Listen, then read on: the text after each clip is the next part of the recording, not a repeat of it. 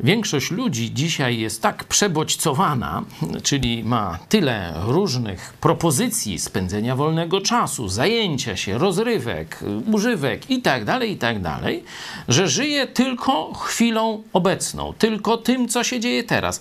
Nie za bardzo myśli o tym, co będzie później, jaki jest cel, sens. To, to w ogóle nie ma czasu na takie myśli.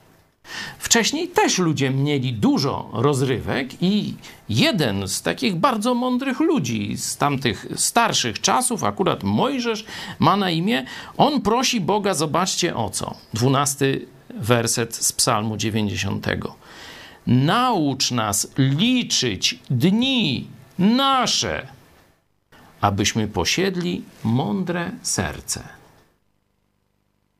Czyli jeśli ludzie będą żyli chwilą teraźniejszą, jeśli nie nauczą się tego, że są tylko cieniem, że są przemijający, że życie trwa kilkadziesiąt lat, a potem co?